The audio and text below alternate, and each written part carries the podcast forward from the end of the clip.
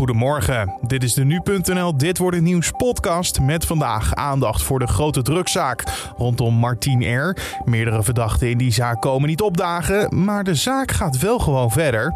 Ook aandacht voor de situatie in Belarus. Een vliegtuig met erin een kritische journalist werd zondag verplicht te landen. Hoe gevaarlijk was nou eigenlijk deze actie?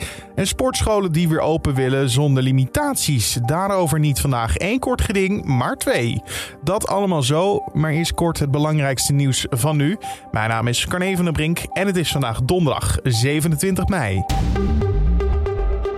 Het risico op de tramaanslag in Utrecht had verkleind kunnen worden. Instanties zoals politie en justitie hadden meer kunnen doen om Gugman T. tegen te houden. Dat blijkt uit onderzoek van de inspectie. Hij pleegde twee jaar geleden een aanslag op een tram in Utrecht. Daarbij kwamen vier mensen om het leven. Hij was toen al bekend bij de instanties en die hebben niet genoeg gedaan om de risico's voor de samenleving te verkleinen. Wij kunnen niet zeggen dat de aanslag voorkomen had eh, kunnen worden. Wat we wel zeggen is, er had een veel betere aanpak kunnen en moeten zijn. Dat was de inspectie Justitie en Veiligheid bij de NOS. Gugman T. heeft voor deze daad levenslang gekregen. Amerikaanse inlichtingendiensten moeten binnen drie maanden met een rapport komen over de herkomst van het coronavirus. President Biden gaf die opdracht. Onder wetenschappers is er echter nog steeds verdeeldheid over de oorsprong. Er zijn nu twee scenario's. Als eerste dat het is ontstaan op een voedselmarkt in de Chinese stad Wuhan, waarbij het virus van dier op mens is overgesprongen. Volgens het andere scenario zou het coronavirus zijn ontstaan in een Chinees laboratorium. De Wereldgezondheidsorganisatie noemde al de laboratorium theorie zeer onwaarschijnlijk. De politie in Zwolle heeft een auto met 78 volle lachgastanks gevonden. Ze wegen in totaal 550 kilo en de bestuurder is aangehouden. Deze manier van opslag en vervoer is levensgevaarlijk, zo zegt de politie.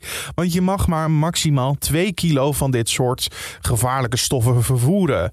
In de meeste gemeenten is het bezit van lachgas door particulieren verboden, maar niet in Zwolle. Nederland kent momenteel nog geen landelijk verbod op het bezit van lachgas.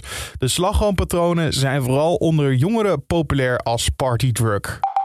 En dan nog voetbal. Villarreal heeft gisteravond voor het eerst in de clubhistorie de Europa League gewonnen. De Spaanse club was in de finale na een zinderende penaltyreeks verrassend te sterk voor Manchester United. De Gea, Rooney heeft hem en knielt. En er is nog even hij met twee voeten op de lijn gebleven? Ja, is het antwoord. En Villarreal, dat stadje van 50.000 inwoners, wint de Europa League. Zo was te horen bij RTL. Het verlies van Manchester United is slecht nieuws voor PSV. Zij zouden bij een overwinning van Manchester een voorronde in de Champions League overslaan. Dat gaat alleen nu niet door. Zaterdagavond is er nog meer voetbal, want dan is de Champions League finale. Die gaat tussen Manchester City en Chelsea.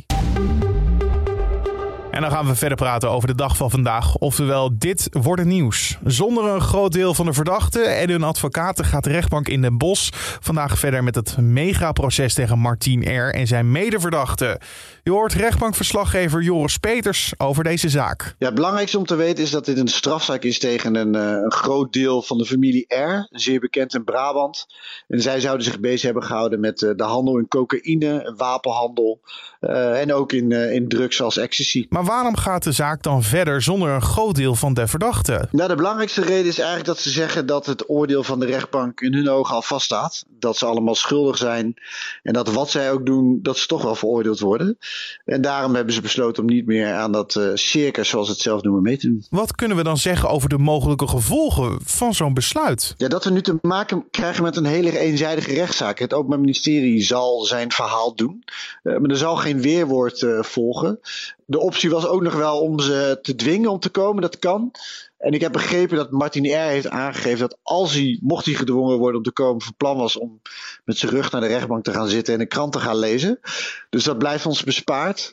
Maar ja, het, het zal niet in hun voordeel uitpakken. De zaak gaat deze ochtend om 9 uur weer verder. De Burgerluchtvaartorganisatie van de Verenigde Naties komt vandaag bijeen in een spoedzitting. Dat vanwege de gedwongen landing van een Ryanair-vlucht die onderweg was van Athene naar Vilnius, wat ten noorden van Belarus ligt. Het toestel werd boven Belarus gedwongen naar Minsk te draaien. En toen het vliegtuig eenmaal aan de grond stond, werd een kritisch journalist en dissident en zijn vriendin van boord gehaald door de autoriteiten. Het werd al omschreven als een gevaarlijke actie van Belarus, niet geheel zonder risico's. Maar wat die risico's zijn, Dat vertelt luchtvaartdeskundige Benno Baksteen. Kijk, luchtvaart werkt met hele hoge veiligheid. En dat betekent dat je alle risico's zo klein mogelijk maakt. Nou, met wat nu gebeurt, is introduceer je twee nieuwe risico's. Je, zet, je laat het vliegtuig vliegen naar een ander vliegveld. Dus de vraag is, heb je daar genoeg brandstof voor? Want je hebt brandstof om ergens aan te komen. En dan ook altijd brandstof om naar een ander vliegveld te gaan. Maar doe je dat, naar Minsk, ja, dan raak je aan het eind van je brandstof. Dus dat is al een klein risico wat je introduceert. Um, door er een straaljager heen te sturen, leg je extra druk op de, het werk van de vliegers. Uh, was al druk vanwege de bommelding natuurlijk. Hè. Dat uh, moet je toch vanuit gaan op een gegeven moment dat dat dan echt is. En dan wil je zo gauw mogelijk naar de grond. Um, en zo'n straaljager naast je vliegtuig, ja, dat geeft natuurlijk extra druk. Want die is er niet om je te helpen, want die kan niks doen. Maar die is om je te intimideren. Dus dat maakt het heel complex. Dan de sancties. De EU vraagt de Europese maatschappijen nu om Belarus te mijden en komt met een vliegverbod voor het land. Daardoor mogen maatschappijen uit Belarus niet meer het Europees luchtruim gebruiken. Voor de luchtvaartmaatschappijen buiten Belarus is dat vrij beperkt. Hè. Je moet dan omvliegen. Uh, dat, dat kost extra tijd, vijf of tien minuten. Dat is te overzien. Dat kost natuurlijk wel geld, maar oké. Okay. Maar de gevolgen voor Belarus zelf zijn vrij groot, want je kunt vanuit Belarus nergens meer heen in Europa. Ze zullen dus via Rusland moeten gaan vliegen uh, en overstappen daar. Uh, en je raakt ook nog eens een keer de inkomsten kwijt van, uh, van het overvliegen. Dat is een orde grootte van kleine 100 miljoen per jaar wat je krijgt aan bijdrage van de kosten, in de kosten van de luchtverkeersleiding. dus het heeft financiële gevolgen en het heeft gevolgen voor je verbindingen en daarmee ook grote economische gevolgen. ik vind dat ook heel nodig. Ik hoop alleen dat het genoeg is en misschien dat nog zwaardere maatregelen nodig zijn om uh, te laten weten hoe onacceptabel dit is. Het incident staat trouwens niet op zichzelf. Belarus staat bekend om het gebrek aan persvrijheid. Het land staat op plek 158 van de 180 landen tellende persvrijheidsindex, gemaakt door Reporters Without Borders. En dan de twee sportzaken die spelen vandaag. Gaat om zaken tegen de Nederlandse staat over de heropening van de sportscholen in ons land. Een van de twee is aangespannen door 60 sportscholen die eisen volledig open te mogen. Een ander draait om de stichting Fitness is Medicijn, die met dezelfde eis komt. De sportscholen stellen dat ze met zorgvuldig uitgevoerde coronaprotocollen weer volledig open kunnen. Momenteel zijn de sportscholen weer open, maar wel nog onder voorwaarden. Zo mogen bij binnensportlocaties maximaal 30 mensen aanwezig zijn en moet iedereen anderhalf meter afstand houden. Buiten geldt ook het maximum aantal van 30 mensen voor sporten in groepen.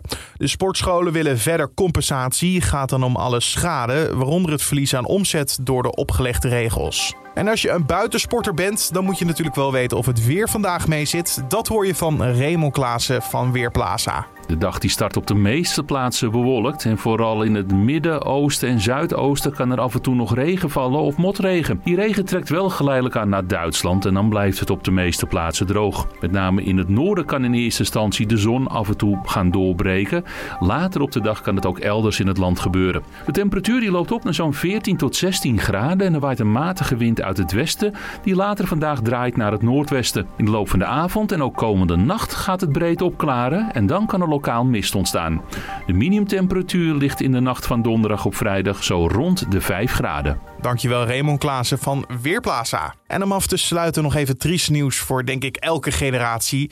Want de Amerikaanse illustrator en schrijver Eric Call is zondag op 91-jarige leeftijd overleden. Hij is vooral bekend van het kinderprentenboek Rupsje Nooit Genoeg. Generaties aan kinderen groeiden we op met het verhaal. Met het prentenboek over de rups stond en staat nog waarschijnlijk nog altijd bij heel veel mensen in de kast.